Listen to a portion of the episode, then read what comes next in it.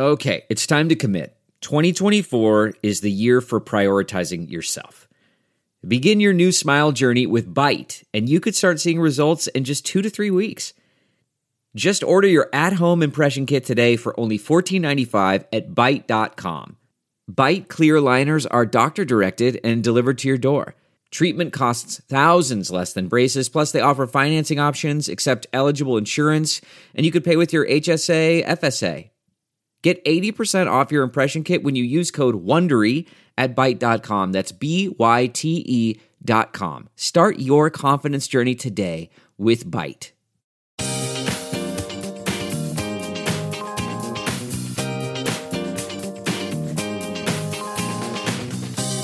It's Friday, December 29th, and your Ben Joravsky Show starts now. On today's program, Ben talks the top stories of the week with none other than the People's Show podcast host, Mark Wallace. The Ben Joravsky Show is a presentation of the Chicago Reader. ChicagoReader.com for everything there is to know in the city of Chicago. If you want to know what to do, where to go, what to eat, what to drink, well, you need to head to ChicagoReader.com because you can find out all that and much more. If you want to find Ben Joravsky, you want to read articles, you want to check out bonus interviews, just head to chicagoreader.com forward slash Joravsky. That's J O R A V is in victory, S K Y.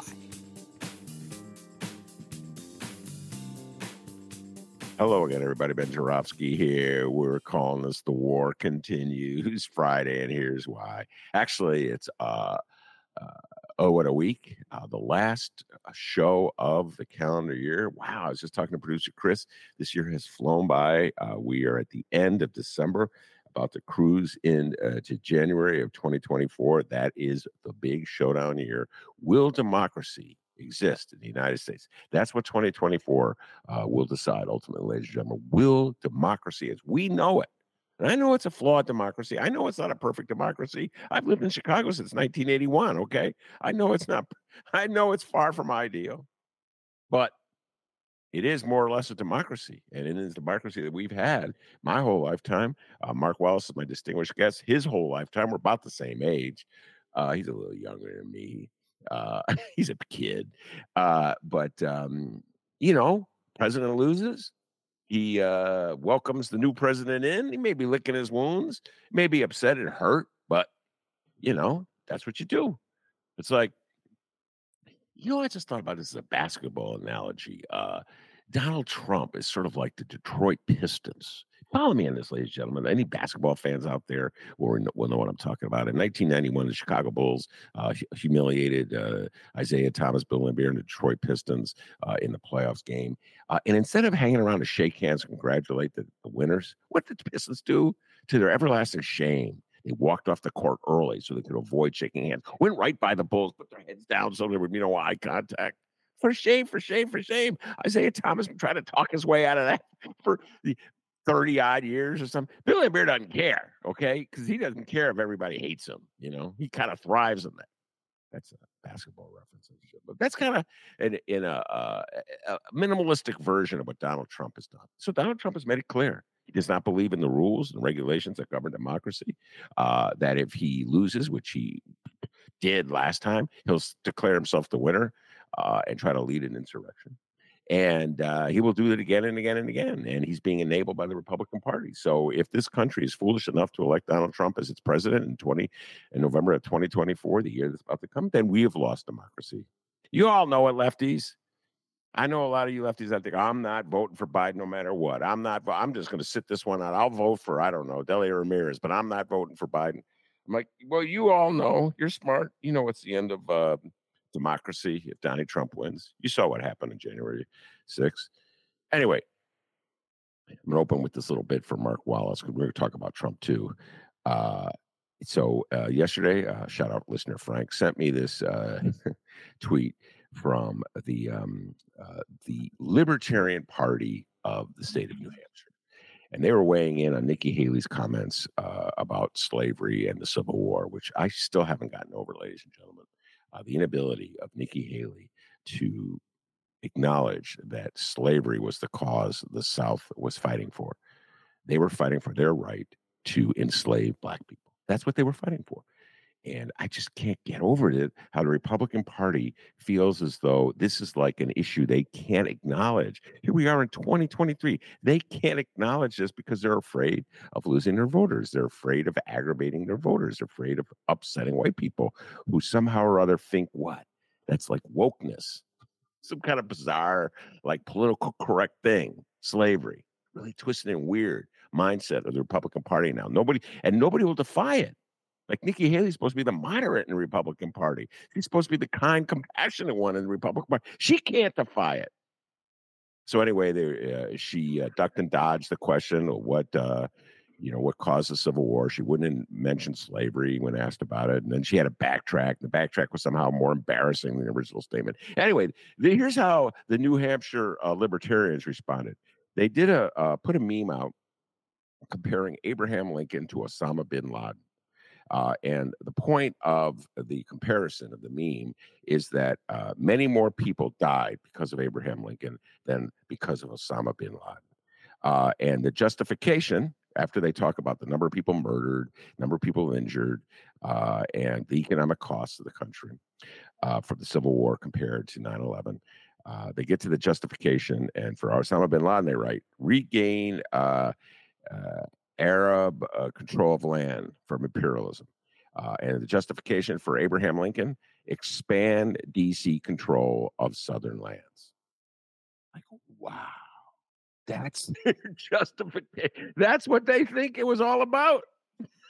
It's what I don't understand. I'm going to bring in uh, uh, Mark Wallace, a podcaster extraordinaire, businessman extraordinary, uh, real estate tycoon, I don't know about Tycoon, but he does all right.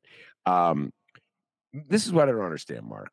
Uh, and the Libertarian Party is supposed to be the party of liberty, hence the name Libertarians. I'm like, hello, the opposite of liberty is slavery. You would think if there was one party in America that would appreciate what Abraham Lincoln and the Union did uh, in the Civil War, would be the Libertarians because they liberated enslaved people. Hello, libertarians. That's how clueless and weird uh, MAGA America is. In my mind, libertarians are just a portion of MAGA America. They have lost their freaking minds, ladies and gentlemen. They don't even know what they believe anymore. They profess one thing and act a different way. Anyway, that's my thoughts on this topic. Thank you, listener Frank. Mark, welcome back to the show. Ben, Merry Christmas to you and uh, great new year coming uh, for you and your family. And certainly it is always my pleasure. Uh, I am always deliciously uh, proud to be on uh, the program with you, discussing all, all of the world issues um, and solving them okay. over an hour and a half. Yes, we solve them. Okay. When we're done, the problems are solved. Then right. we leave our virtual studio and everybody screws it up. Uh, yeah. Um, okay. So help me out here. I need help with this one. Uh, the libertarians are ter- apparently in favor of slavery. Are they unaware of what their name means? They're liberty. Help me out here, Mark Wallace. Well, let me say racism, bigotry, prejudice, um, and entitlement is basically what all of those tags mask their hatred behind. So the the labels, the titles mean nothing. The titles they put there deliberately to cover and mask what and who they really are. What Donald Trump is, Donald Trump has become that volcano of bigotry, racism, hate, vitriol, revenge, retaliation, um, that he has given license for people to act out mm-hmm. what they have always felt, what they have always meant. Now, that is a small minority of people in this country today that has maintained that level of ignorance and hate. Um, but they've been there for a long time and they haven't had a poster boy And Donald Trump has been their poster boy and have given them license and permission that you can come from out of the back of your hidden areas and walls and your rural areas and you can act out. You have the freedoms to act this out because we, I am going to be your supporter. I am going to be your your uh, promoter, uh, whatever other label that it is. But he basically has given those people license. He has given them that freedom to say, "Wow, we've got somebody who is going to protect us in terms of exacerbating all of our hate." So all of the titles that they have, libertarians and freedoms, and all of those terms, colloquial terms that they use, um, are nothing more than masks to cover their insidious bigotry and hate. Period. That's all that is. Well, I'll push back a little bit on something you said a small minority. Uh, it's a healthy uh, minority. Uh, and because of the electoral college, they could essentially be the majority mm-hmm. and determine and, and elect uh, Donald Trump as uh, our next president in 2024. And then once in office, he's not going to give it up, guys. You know that. Uh, and um, so that brings me to the breaking news uh, yesterday, which um, hit about, I don't know, about four o'clock in the afternoon or so. The Secretary of State in Maine ruled uh, that Donald Trump was ineligible to be on the ballot uh, in Maine uh, because he was an insurrectionist. Uh, he, he, violated the oath of office that he took. He violated the section of the 14th Amendment that's absolutely there for everyone to see, unless you want to ignore it, which is kind of interesting. Uh, originalists and textualists uh, who swear up and down that every word is sacred in the U.S. Constitution have suddenly uh, just are incapable of reading uh, the U.S. Constitution, and they're going to find some wiggle room to uh, duck and dodge on this one. We all know that. Uh, and but Maine um, uh, bounced Donnie off the ballot. Uh, it's and uh, so this is the second state to do so. Colorado is the first.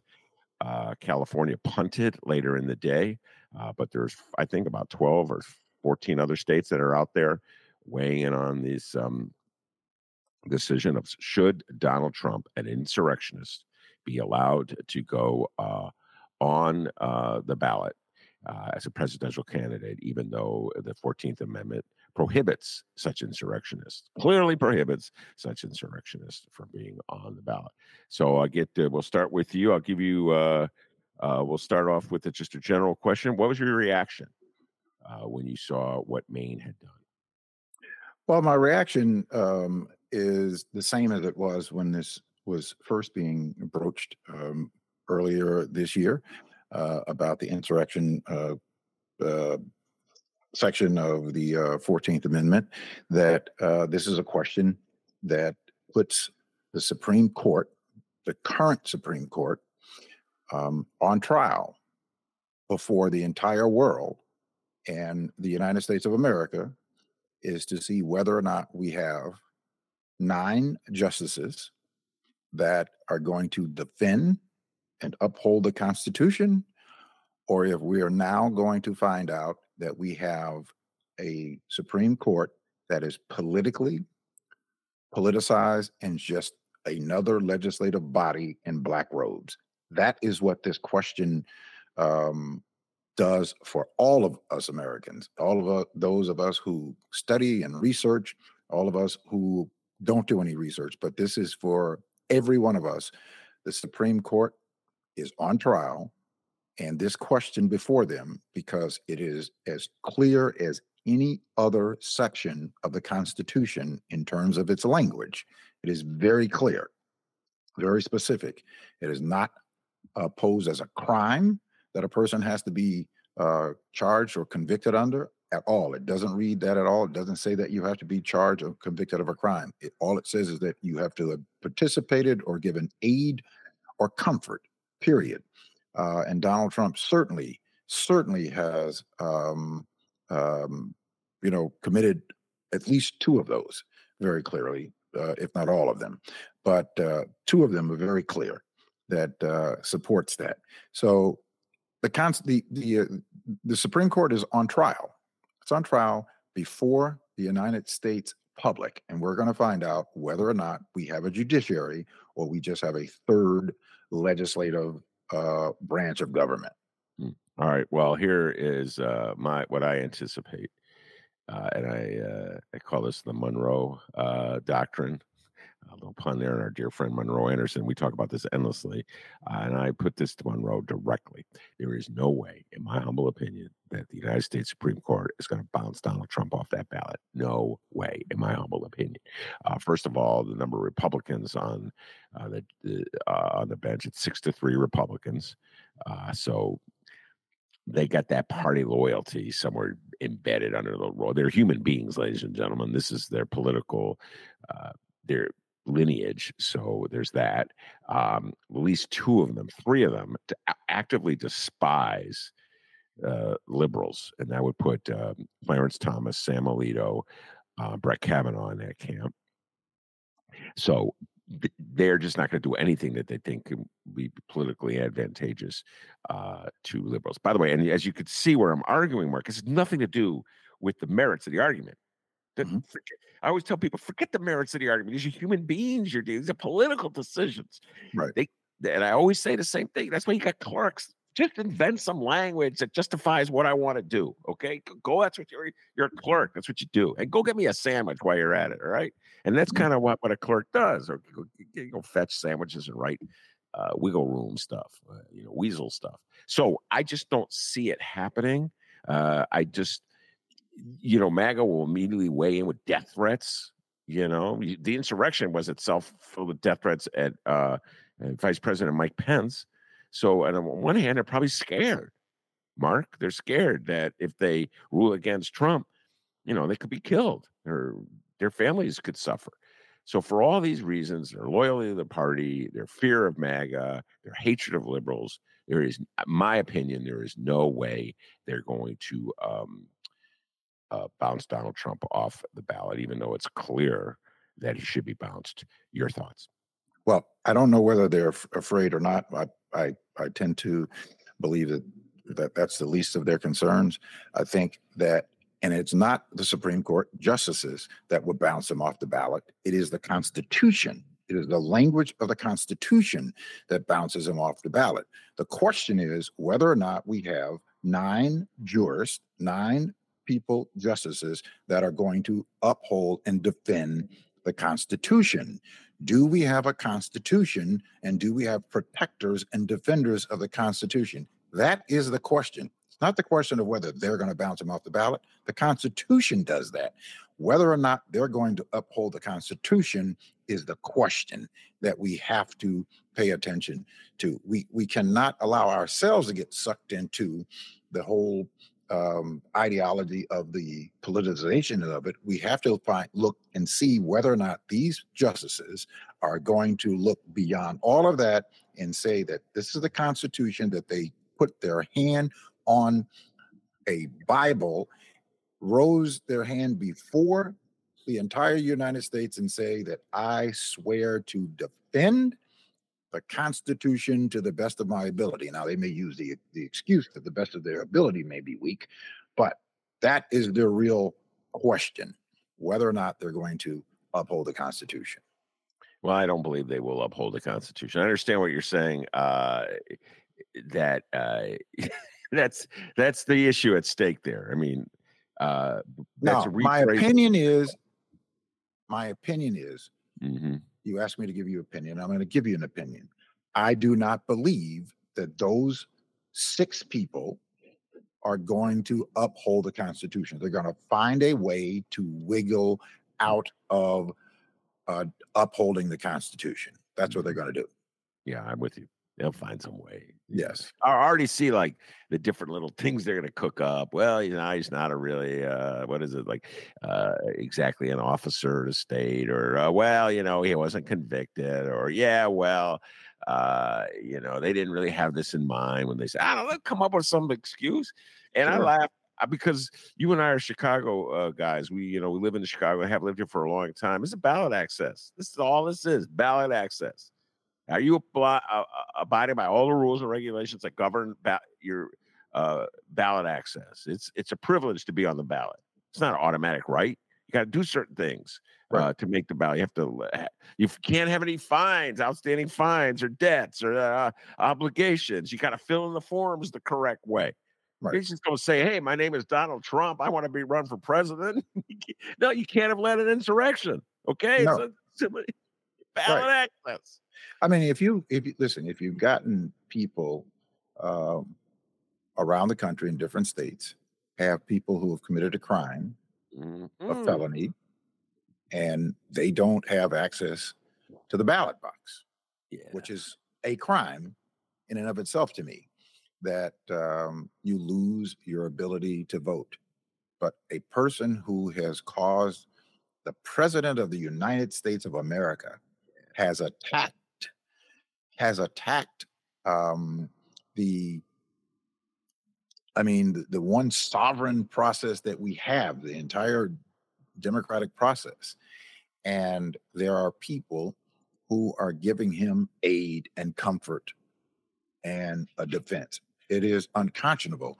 This is as clear as anything you would think uh, that everyone, Democrats, Republicans, Libertarians, whatever label that they fly under, yeah. uh, that they would be clear about this if, in fact, these people cared about democracy and the Constitution. Well, yeah, and this is the part, th- th- this little comeback uh, that MAGA thinks is so clever, which is to, it's so pathetic. So they'll be like, you know, Democrats, you do this to Donnie, we could do it to you. And I'm like, yeah. If it, if Joe Biden were to lead an insurrection, You should do it to him. you should. you, just nobody else has done this except for Donald Trump. Okay. right. Right. Oh, I mean, and you know, th- that's the response to them is you should do it to whoever it is that does it, whether it's a Democrat, whether it's an independent, whether it's a Republican, whoever violates the Constitution needs to be held accountable to it. This is not because it's a Republican that this is being held. He just happens to look, the, the man ran or was a Democrat all of his life, according to uh, reports but all of a sudden he became a Republican. He ran as a Republican. So, and I'm glad that he is flying under their flag and he's not under the same flag that uh, I happen to uh, participate under. Um, how shameful. Listen, I wish we had Republicans from that had the attitude of the Republicans in the Richard Nixon days when they didn't want Richard Nixon to be impeached. They didn't want him to be guilty uh, of what he did but the evidence was overwhelming. And when the evidence became overwhelming, it was Republicans that went to Richard Nixon and say, "Hey, dude, it's over. You did this. We cannot protect you." All the right. Constitution and the and our democratic process is far more important, and we have to protect that. Now, either you make the decision, or you leave us with no choice. So Uh, I wish we had those kind of Republicans around. We don't. uh, well, there's a handful. a yeah, but not enough. Not, Not enough. enough. Yeah, Yeah. they- you know, there's a handful, but you're right, not nearly enough. And and the handful that exist are being driven out of politics. Exactly. Party uh, is taken over by MAGA. Uh, all right, so let me um, uh, throw this at you and get your response on this. I welcome uh, the Secretary of State's decision. Uh, Secretary of State Bellows in Maine. I welcome the Supremes of Colorado decision because it showed to me um, that there were people in this country who took the threat seriously uh, and were resisting it. We're resisting MAGA. Um, there's another faction of the Democratic Party, and I call them the, the, the fetal positions of the Democratic Party. Uh, whenever there's any pushback from MAGA, they immediately go in a fetal position and they go, no, no, you can't fight back. These people, these people get so many, like half the Washington Post punditry, I think, is in this category, Mark. No, they're gonna, MAGA's going to get mad at us. They're going to get angry. It's going to stir up MAGA. No, no, no, don't do this. Uh, which is, man, I've never seen such scaredy cats in my whole life. Uh, so that's my position on it. Uh, do you have any sympathy for the fetal position Democrats who say uh, that it's just going to cause more troubles uh, to to resist Donald Trump? That you should always allow him to get away with whatever he wants to get away. Don't impeach him. Let him on the ballot, even though he has an insurrection. Don't prosecute him. It's only going to stir up MAGA. What's your feeling about uh, fetal position Democrats? Go ahead. Well, these people are just as just as much as enabling uh, as Republicans who are willful to do this sort of thing, uh, and they're cowards, and they should not be in those positions. When have we? When is it that we now have become emotionalized about upholding the law? Uh, you know, when is it that, that we follow the law uh, and hold people accountable? You know, based on somebody being angry or you know some some threat that i mean you know that that that sort of nonsense. I mean it's ridiculous that uh, these people are demonstrating their cowardness or their complicitness. One of the two. Yeah i'm with you in that one and then uh, you got to take a stand ladies and gentlemen uh, so i'm glad somebody uh, is taking a stand. All right uh, that is the uh, the overriding issue. It's funny it's uh, we're coming to the end of the first term of Joe Biden's uh, presidency. We're coming in the last year of Joe Biden's presidency, and I must confess uh, that Joe Biden is not the significant political force in the country right now, and that would be Donald Trump. The threat of fascism and the end of democracy, I think, is far more significant uh, than anything. This is me speaking. Than anything uh, Joe Biden uh, has done as president or anything Joe Biden would do as president, because Joe Biden basically essentially follows the rules of the Constitution and plays accordingly, um, whether you like his policies or not. And uh, do you agree with me on that position that Donald Trump is uh, the most what powerful presence uh, in American politics right now? Well, evil has always been the most uh, powerful presence in our existence, period, uh, mm-hmm. uh, in the world. So that's that's always been in the case. I mean, righteousness and what what is right and true uh, has always been on the fringe. Um, but the the uh, our task and our job has to be clinically focused on educating the public on the difference between the two and what it, what you know, they have to decide on what we want for the future. Joe Biden was not my choice. I was not a fan of Joe Biden when he announced that he was um, running for president. I was not a fan uh, of him then, and I said, "Boy, we need another. Uh, we need another candidate. This is not the person." Today, 14 million jobs later, 10 times more than the last three Republican administrations, 800,000 manufacturing jobs, 3.7% in unemployment, the lowest black unemployment in American history.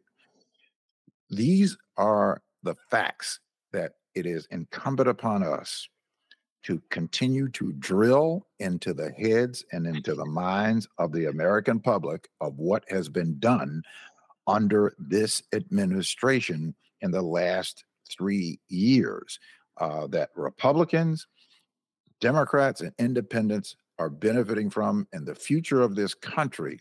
If we continue in this way, um, can do nothing but thrive and prosper. You know, Jerome Powell, who was appointed by Donald Trump, has announced that there may be three rate decreases next year. The first time in American history that this has happened in terms of saying that we're going to have to uh, uh, we're going to drop interest rates three times. That's never been predicted in American history by uh, uh, the the Secretary of the Treasury. Yeah. So uh, these policies that this administration has been able to navigate to get done through this Congress uh, is nothing short of a miracle that what he's been able to get done. But not only that is it a miracle, but it does show that he has matured, he has become wise, and I think that his eight years behind Barack Obama and seeing what the Congress did to Barack Obama certainly in his mind said that if I get the chance to be the president of the United States, I will not allow for them to do to me what they did to Barack Obama. Uh, as president. I'm going to forge ahead and I'm going to go for broke and I'm going to do uh, push for the best policies possible. And this man has been able to get Congress to do that. And we are in a far better uh, position now. And if we allow for it to be derailed because of ignorance uh, and emotions and because some evil person uh, like Donald Trump, which is precisely what he is, is an evil person. I don't care about whether he's a Republican or not. He's an evil person and he is a detriment uh, to, you know, the advancement of certainly helping poor and middle class people in this country. And anytime somebody has set out to help the poor and certainly set out to help marginalized people, they catch hell from the people who are on the top. Absolutely great riff. By the way, when you were on that riff, I was thinking, and smiling at myself. I think of this, the our, our articles in the Sun Times uh, that just appeared over the last few weeks, where they were um, exclaims of surprise uh, for merchants and economists uh, about spending patterns over the holidays. Uh, the, the, spending on presents for the Christmas season was higher than anyone anticipated, and it was just like this expression of bafflement. It caught us, it caught us, caught us by surprise. I'm like, what's going on? And nobody credit, no, no article I read in the Bright One, the Chicago Sun Times, did anybody say, well, it was the the economic genius, the wizardry of uh, Joe Biden. The man will never get credit, son. No, you every little excuse. Well, I just never seen anything like it. Uh, uh, and I just remember uh, back in 1991, 92, when Bill Clinton was running for the first time, and his uh, his sidekick, uh, his campaign strategist Jim Carville said, uh, "It's the economy, stupid." And it's I laugh. I go, "No, no, hey, stupid! It's not the economy anymore. Because if it were the economy, stupid, uh, Joe Biden would be running away in the polls. Instead, it's neck and neck in the polls with Donald Trump, the insurrectionist." Well, the truth uh, of the matter is, the man should be polling. You know, and I'm not a believer in polls because polls don't vote; people vote. So I, I don't put a lot of stock in polls, but he should be polling at seventy percent. Yeah. Based on what he's done, he's done more than Bill Clinton. He's done more uh, than Barack Obama. He's done more than any Democratic president going back to FDR. Yeah. But so this is the thing: if I was a hardcore Republican, it was if if I were somebody who absolutely opposes any kind of regulation of of industry to protect the environment, if I opposed any kind of abortion uh, rights uh, uh, for women, uh, if I uh, opposed any kind of rules that enabled people to uh, organize into a union.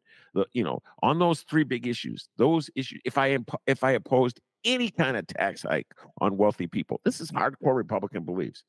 I would be against Joe Biden regardless of what the economy did. But most people in this country aren't hardcore that way, mm-hmm. particularly in abortion rights. So the, the fact that it's like this, America, this is my theme. I'll say it, I say it again. It's not unlike Chicagoans.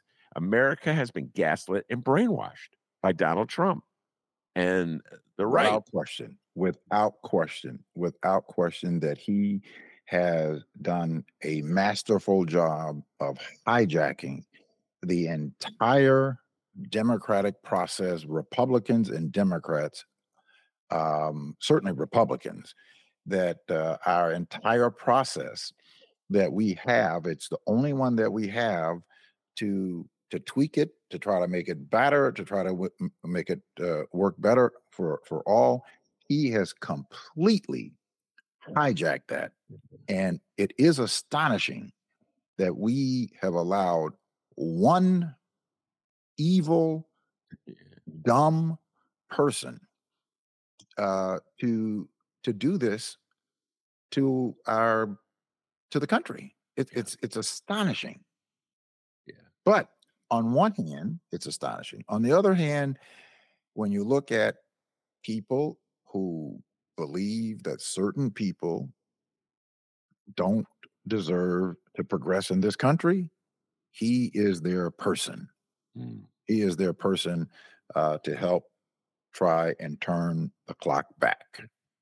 Yeah, absolutely. I guarantee, you, by the way, if he was the president with this economy right now, the Sun Times would be writing some stories. Well, say what you will about Trump's totalitarianism, but gosh darn, employment rates never been better. You, I know that. Mark. Without question. Without question. Backwards to make themselves look like they, you know, are fair and equal minded when it comes to this stuff. Yeah. Well, they did that. They did that when he was president, and none correct. of what he did as president caused any of you know those things to happen not a single thing that he do that he did in terms of of policy uh, caused for our economy to be in the condition that it was in that was all done by the previous administrations yeah, uh, it's you know that's a whole other story which I'll reserve for another day. An analysis of the ups and downs of the economy and how they're linked to what presidents do, uh, and how the general assumption is if you're doing well right now at this given time, you're going to vote for the incumbent because you believe that's what your the incumbent's responsible. And I I believe that I've never really subscribed to that attitude at all. Uh, like I said in in, in the previous statement, is if you have core beliefs that you have it really doesn't matter, uh, essentially, uh, how the economy is at that moment. You you vote for your core beliefs. Uh, but I'm, I know I'm not like most voters until now. Until now, I see most voters the hatred they have for Joe Biden, uh, and I see uh, the mainstream media, their fear of looking like they're uh, endorsing Biden, is sort of trying to play Eden Hammond, have changed the dynamics here. So Joe Biden is not getting credit for the economy. The Sun Times didn't give him any credit for it. The New York Times doesn't give him any credit for it. We have changed, I think, at this moment in time, Mark. We really have dropped that notion of it's the economy stupid. Uh, but we would pick it up really fast if it if, were Republicans were in yes. charge. Yes. If Republicans were in the seat, uh, they would be getting they would be getting all the praise. Listen, and they would be getting praises by some people um, who are in the black community that would be praised because there are some people now who there are people in uh, that are single issue voters right? And in the black community especially uh, among african american men many african american men are single issue voters.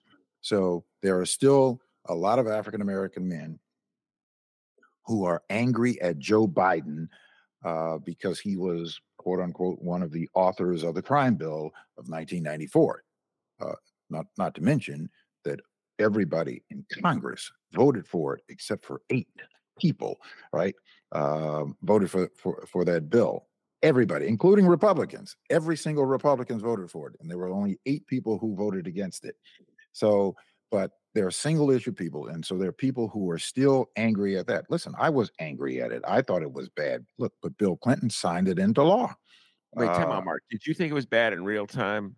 Back in 1994. Yeah, yes, I thought it was a terrible bill uh, back then because what it did was it put on steroids, uh, saying that we're going to um, enslave more black men, basically, right? By putting people in jail for having one one crack cocaine for 30 years to life when somebody can have you know a half a a kilo of of pure cocaine and get probation. Yeah, I thought it was. I thought it was, and it did that. Now, people forget that Ronald Reagan came into office, and Ronald Reagan put on steroids the war on on drugs, which was the war on black men.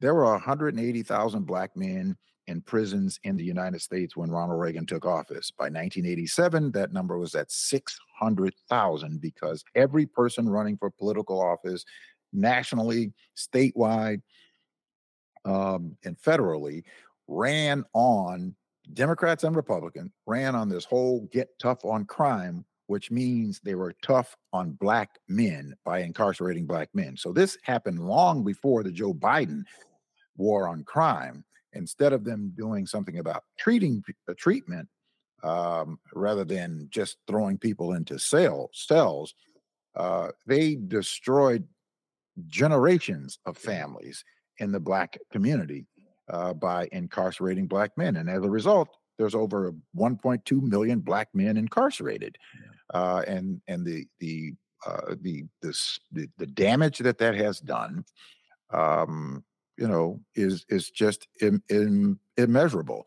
But the point is, is that there are a lot of people who are single issue and they're focusing on that one thing, which is why Joe Biden just does not get the credit. Me, I look at, you know, that people can evolve and people can change. And I have to look at what people have done uh, to either evaluate whether or not they get a, an opportunity for to say, hey, this person has grown. They made some terrible decisions and they made uh, some mistakes, but look at where they have evolved to.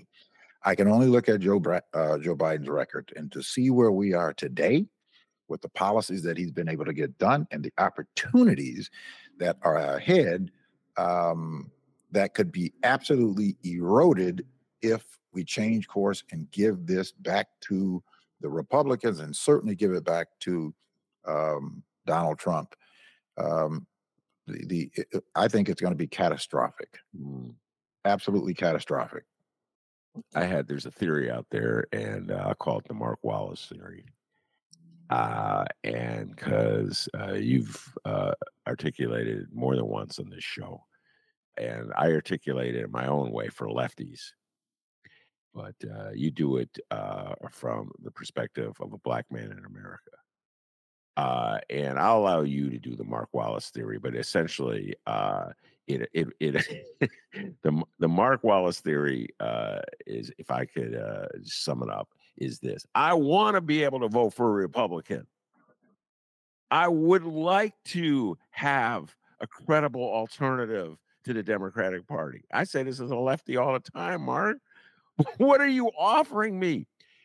In 1994, when that crime bill passed, there was not one Republican in America who stood up for it. The only people who stood against up against it. it, against it, my bad. And the only people who stood up against it were a few people on the fringes like you and me. Right. You know, just fringe people were against it. Pat mm-hmm. Hill, may she rest in peace, was against it. I can like count on my hand the number of people in Chicago who were against it. It's like the same people who dare to oppose Richard M. Daley. Right. You know, when we written right. off as malcontents and gadflies and losers. And now, you know, I just shake my head when I hear like, where were all you guys in 1994? I know, I know, you know who also was not against it? Donald Trump with exactly. his Central Park 5 mm-hmm. advertisement. Mm-hmm. so, absolutely. why don't you just talk a little bit, going on a, a Mark Wallace riff about how you wish you could vote for the have a credible reason to vote for the Republican Party. Go ahead. Well, I, I certainly wouldn't say that I have a credible reason to vote for the Republican Party, but to, to have an alternative to what we what it is that we have. The Republican Party of today is not an alternative for um, our dissatisfaction with the Democratic Party. Um, it is i equate this i'm in the real estate business and i equate this to renovating a house that you have a old house that has you know over time been neglected it's in disrepair and it needs uh, to be renovated. You don't blow the house up. You you renovate and you get rid of the, the problems but you you take the the foundation uh, of it and the bones of it that's good and you make it better. You fix the parts that are broken. The republican party is completely ripped apart. They have no core whatsoever. Uh, they don't have an agenda for helping people. Their only uh, agenda for the Republican Party is to have power to continue to create chaos and vitriol and revenge. They do not have a policy. And I always say to people show me one single public policy that the Republicans offer to the average working person that is going to make their lives better now and for the future that they have put forth. Just one, not two, one. Nobody can do it. When I ask my co hosts what they all point to is the border. I said, the border is not an economic policy. Oh my uh, they all point to the border, and most don't even understand the, bo- the border. And and so I would say to them, first of all, you know, the border is not the biggest problem that we have in terms of immigration. Let's get that straight. but the point is, is that the Republican Party is we just it's not an alternative. What we have to do, we have the Democratic Party, which is far beyond uh, you know perfect, but it is something that we could work with. We have to figure out those of us have to get ourselves together to figure out how to make them work better for the whole of the country. Right now, the Republican Party is not an alternative. I'm with you on that. I am so with you on that. All right, let's make the transition uh, to Chicago, close it down uh, with some Chicago uh, political talk. Uh, it's the end of the year, and it's the end of uh, Mayor Brandon Johnson's first year in office. He was inaugurated in May. Uh, your general thoughts about year one of Mayor Brandon Johnson's tenure? My my general thoughts are is, is that Mayor Johnson has made some decisions. I, I wish he had done something, certainly by a, a core issue that uh, we have, um, you know, uh, fought uh, over the last 14 years. And certainly, I hope, I, I wish that he had turned the clock back in terms of making an executive decision to reverse uh, Mayor Lightfoot's six mile an hour, uh, zero tolerance on speeding back to uh, where it was before, at least, at the very least. He didn't do that. Um, and I think that uh, obviously he's made some some mistakes. He doesn't have what I think uh, the greatest advisors around him. Um, but uh, I, I I think that he has time to get it uh, to get on track. I mean, he's got three years uh, to get himself on track, and I hope that he makes the kinds of changes to bring people around him that could uh, certainly help move a progressive agenda forward. Um that uh, can certainly manage the the situation that we have in terms of the uh, asylum seekers um, that you know um, he inherited. I mean, it wasn't a problem that he created. Um, and I had a conversation with him. You know, the mayor called me on Saturday uh, because I sent him a text um, two days prior to that. I sent him a text that uh, it is time for the Attorney General, Kwame Raoul, to take some serious action and impose uh, sanctions against cars, planes, trains uh, that are illegally transporting people across state lines. That the Attorney General needs to do a statewide ban on this uh, and impose sanctions that you know all their vehicles, modes of transportations will be confiscated. This thing that they're doing by different cities and municipalities, it doesn't work because they'll just go to a different municipality as they're doing. So Mhm. that's why I think that the attorney general has to do that. And I and I sent that text to him, and he called me on Saturday, acknowledging that he received it and he understood it, and he told me that he's had some conversations with the attorney general. Um, and I did a I, I sent out a a presser to all of the media yesterday saying that the attorney general needs to act and the media needs to put pressure on the attorney general asking him why he is not taking uh, this course of action because i believe that it is certainly within the purview of his authority and certainly within the constitution that he can do it now all of these people who are talking about protecting the borders right well isn't it the responsibility of the governor and the, the mayors uh, of, of our state to protect our border? Um, so, um, you know, we have a border that needs to be protected. Let's let's defend it. Uh, if if you know if we're going to have that, let's have it on balance. You want to talk about the border down uh, in in Texas? Let's talk about protecting the border. So he called me on Saturday, and we had that conversation, and I reiterated to him then I, that, and I expressed to him listen, I understand you got a tough job. It's easy for somebody to sit on the sideline and be critical, but you have a tough job, and this it's it's very hard hard city to manage. But you got the job, and it's your responsibility.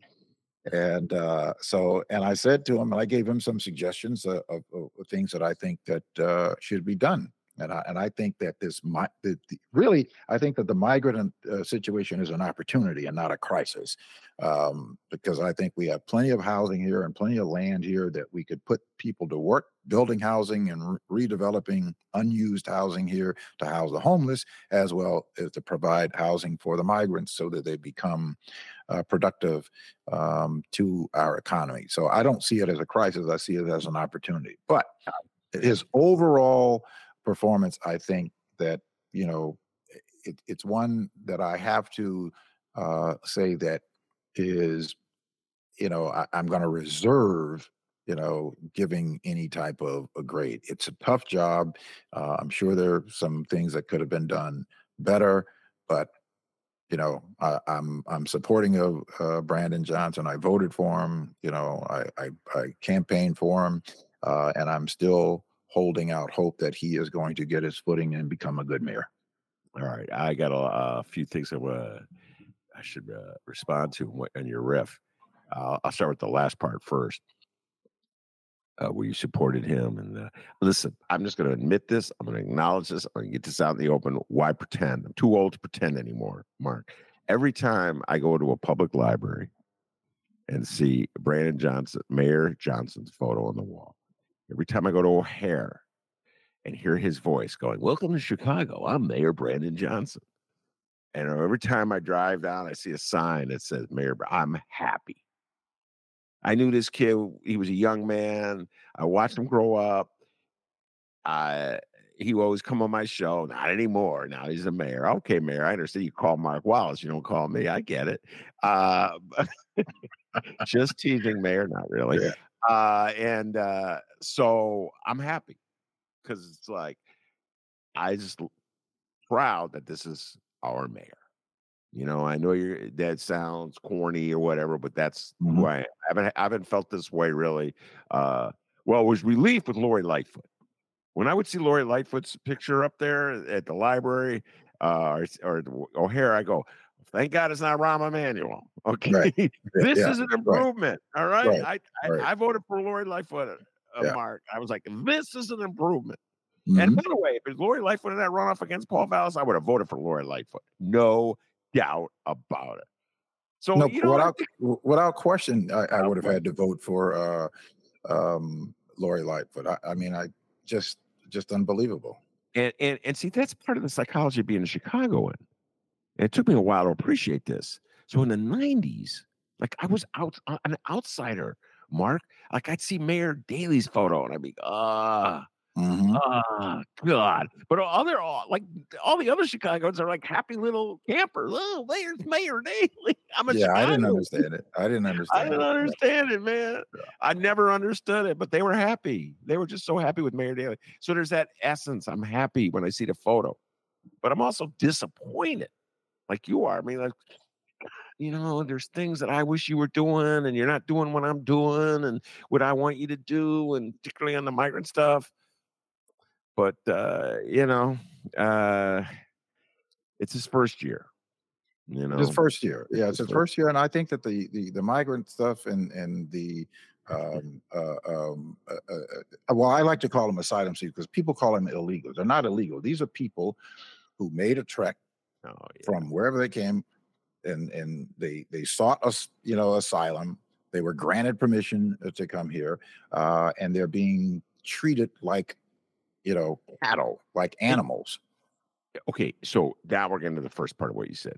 Chicago's been brainwashed. Remember, I said uh, America's been brainwashed by Donald Trump. Yeah, you've been brainwashed. The economy's good, and you still won't say it because you know you've been watching too much Fox TV, and you're afraid if you're the Sun Times to give credit to Joe Biden. Whatever, you've been mm-hmm. brainwashed. You're go gaslit. America's been brainwashed and gaslit on uh, asylum seekers. Yes the city of Chicago has lost so many people over the last 20 years. You're in real estate. You know how many vacant lots we have in the city. You know how much po- population has fallen. In We need people. Right. We should be sending buses to Texas going, Abbott, we don't need you. We got our own buses. Come to Chicago. Okay. And this is the second part of the equation. We've got to put Chicagoans to work building the housing and we got to get the feds to pay for it. And that Absolutely. has been absolutely the equation from the get go. Absolutely, my opinion. And that's exactly what should be happening.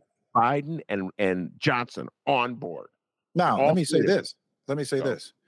Marcia Fudge, who is the secretary of, of HUD, they have sent billions of dollars to Illinois. Governor Pritzker needs to get with Brandon Johnson and stop using, you know, his little deceptive, you know, uh, power craze, right, to to be harmful and try to make himself look like an angel. But he needs to get with Brandon Johnson, and they need to come up with, and bring that funding to Chicago so that we can build housing and put people to work here um, and to house our unhoused people who are, who are citizens here and to put the asylum seekers to work that they are contributing to our economy uh, our economy immigrants contribute more than 460 billion dollars to our united states economy. They are not a you know a scourge on on on our uh, economy or our communities and we have to not allow as you say ourselves to be brainwashed that we are fighting against a marginalized people in particular. Now i am critical of black folks who are being brainwashed and going out protesting another marginalized group and we were a marginalized group and are a marginalized group uh, and we have no business uh, protesting against these people Greg Abbott, the governor of Texas, being unchecked in this entire process. Nobody holding him accountable. He is a person who is illegally transporting and, and hiring uh, companies to bring these people here. Let's go after the companies that are doing it. Who are these people that are, you know, being paid millions, thousands, hundreds of thousands of dollars of federal taxpayers' uh, money to participate in an illegal scheme. So what I pe- saying that people should do is they the new buses drop those migrants off. We should load those buses up and go back to Texas on those buses and get off in front of Greg Abbott's house and in front of his governor's mansion and protest him yeah. rather than protesting Brandon Johnson and and and and our government here that's trying to manage this situation. But yes, there's there's certainly a lot more things that they could be doing to make this much more fruitful. What a thought! Like buses driving uh, people to Chicago and then turning around driving them back to Texas. Uh, it just the, this country is uh, freaking insane right now. I'll say that. Uh, and uh, yeah, no, it you're your point is uh, a good one. I mean, the heartlessness, the cruelness of uh, Gregory Abbott, uh, DeSantis, and MAGA in general on this issue uh, is just a, one more reason uh, to vote against anything re- related to MAGA. Right. Uh, and that is for uh, for certain. And these, oh my God, they think they're slick. They're dropping off bus people in Kankakee, telling them it's Chicago. I mean, it's just, it's like a uh, a really awful, bad, satirical. Uh, dystopian novel and uh, well what is happening here uh, uh, ben and you may not have noticed this is that they're only doing this and you only see the attention in municipalities or cities that are being led by black people. Now, forget about his political uh, ideology in Aurora. They're doing it here in Chicago. They went to Aurora, and now they're going to Kankakee. All three of those cities are headed by black people, and those are the three cities that are getting the media attention. And New York, New York, uh, Eric Adams, right? Black. So um, that's a good point. Uh, you know, and I don't, I don't think that anybody has really paid. Uh, no, you you're the first one to raise that on this uh, uh, show. Absolutely, because the two things tie together. Yeah. See, the uh, where Chicago has been Chicago has been led to believe, uh, one way or the other, uh, that uh, only a white person can be the mayor of Chicago. That's mm-hmm. something that Chicagoans are battling all the time, whether they admit it or not. Most of them will mm-hmm. never You'll never get anybody in Chicago right. to admit that, no. which is really weird. Right. But anyway, we we're like just that's that's like this concept, and that was the Paul Vallas theme, and mm-hmm. essentially mm-hmm. that's what he was projecting. And this is a guy, Paul Vallas, whose entire career has been one what of getting fired or kicked out or failure or what have you. But in Chicago, and rejected, and rejected. rejected by the by the voters of Chicago three times. I mean, and here he would have been the Donald Trump of Chicago. He would have been a Donald Trump of Chicago. And then you had these meritorious manumissioners that supported that nonsense because there were five Republicans, multi billionaire Republicans that propped uh, Paul Vallas up.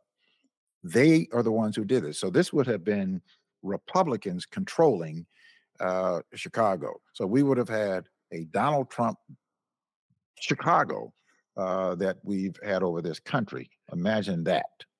Meritorious manumission. That is a Mark Wallace phrase from the year 2023. Uh, I did not come up with it. It's it's another Mark Wallaceism.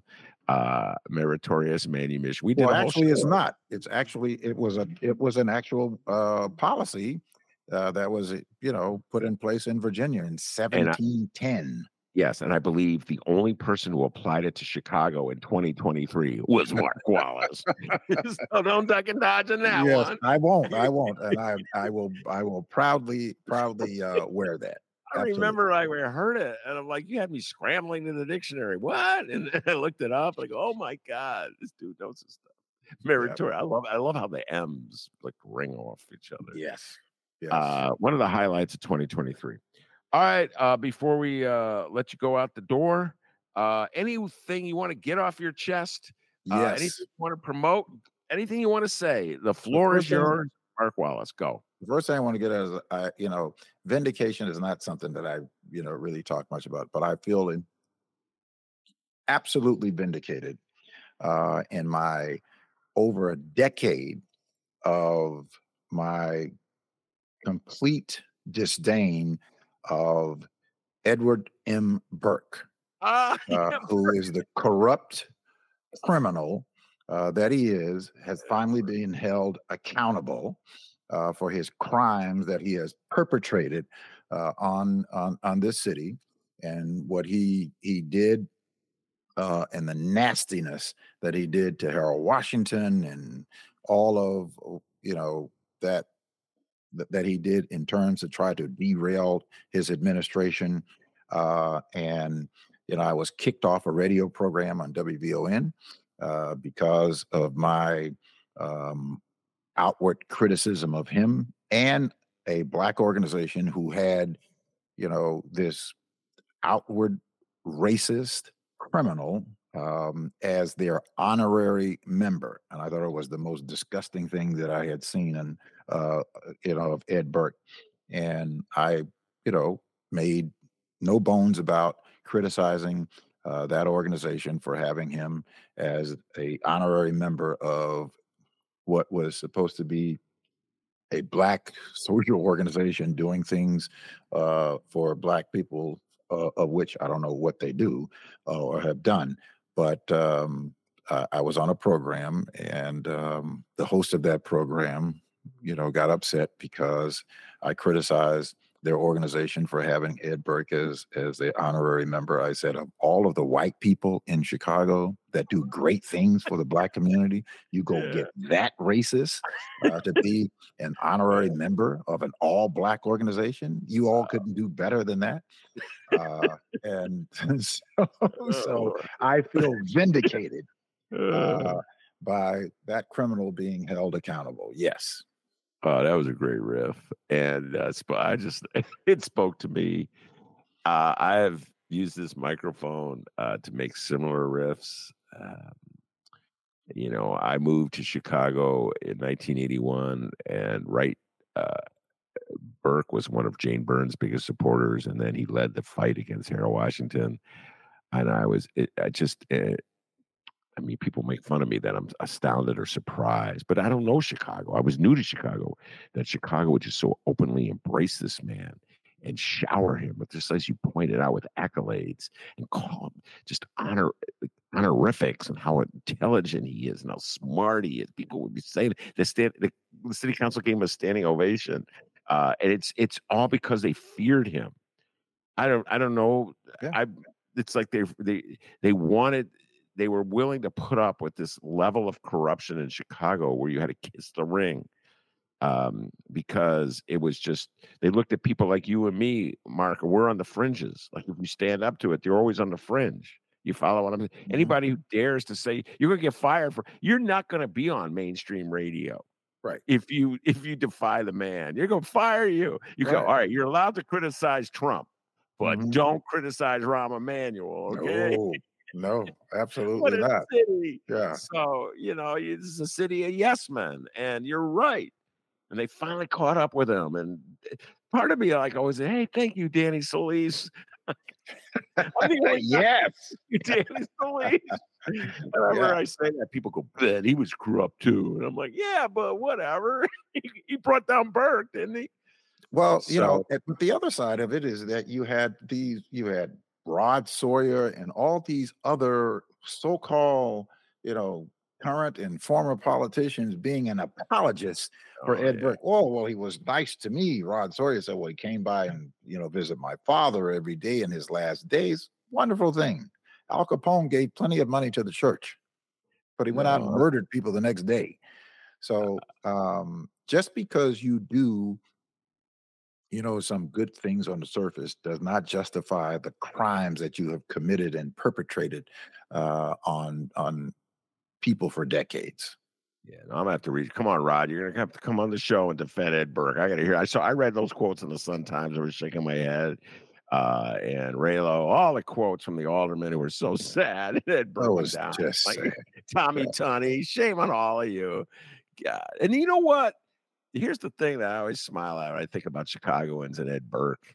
Uh, wow, they have this reverence of them. I'm like, name one thing that Ed Burke did as alderman that benefited anybody not named Ed Burke. Uh, and then they're like, I don't know, they really struggle with this one. And then they go, well, you know, uh, and you would know this is real estate Yes. uh, that uh, that uh, condos in Chicago uh, have to have fire ex- uh, like deterrent devices. You know what I Right. mean? The, Whatever they call them. Like, and I'm like, you think that wouldn't have happened not for Ed Burke? right. You know, you were actually that's so Chicago to Right. think that's only a Chicagoan would think that way. You know what I mean? If it wasn't for Ed Burke, there would be no fire deterrents in in condominiums. I'm like, that's it. That's your one thing. They spend an hour. They they come up with that.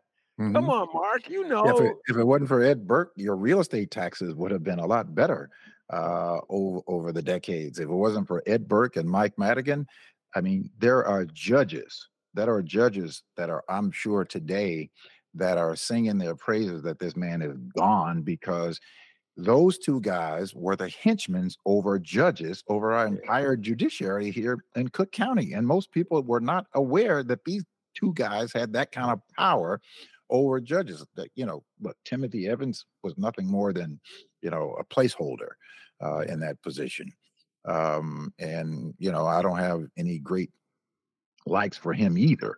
Uh, so um, you know, just because he happens to be you know in black skin. He, he does not uh, is not somebody that uh, has done a lot for the black community. In fact, he is the reason that we ended up with a Daley for 23 years. uh, this now we're we're beginning to head down into what I call Monroe Anderson country. Monroe Anderson and I love revisiting uh, 1987 split in the black community. Talk about it. Uh, it's like a parable. Uh, Mm. the, fr- the frustrations of uh, life in the city of Chicago. We'll avoid that. We've run out of time anyway.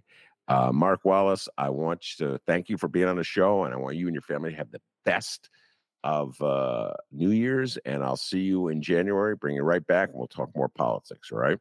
Man, I always appreciate you, uh, Ben, and the work that you do. Certainly, uh, I'm one of your your your students, uh, and I certainly appreciate you giving me the opportunity to come on and and just be a part of this great work that you do. And I look forward to anytime uh, that you invite me to come on. I always look forward to it. and I certainly appreciate it, and I want you to have a great, great rest of your holiday season, and let's have a fantastic 2024.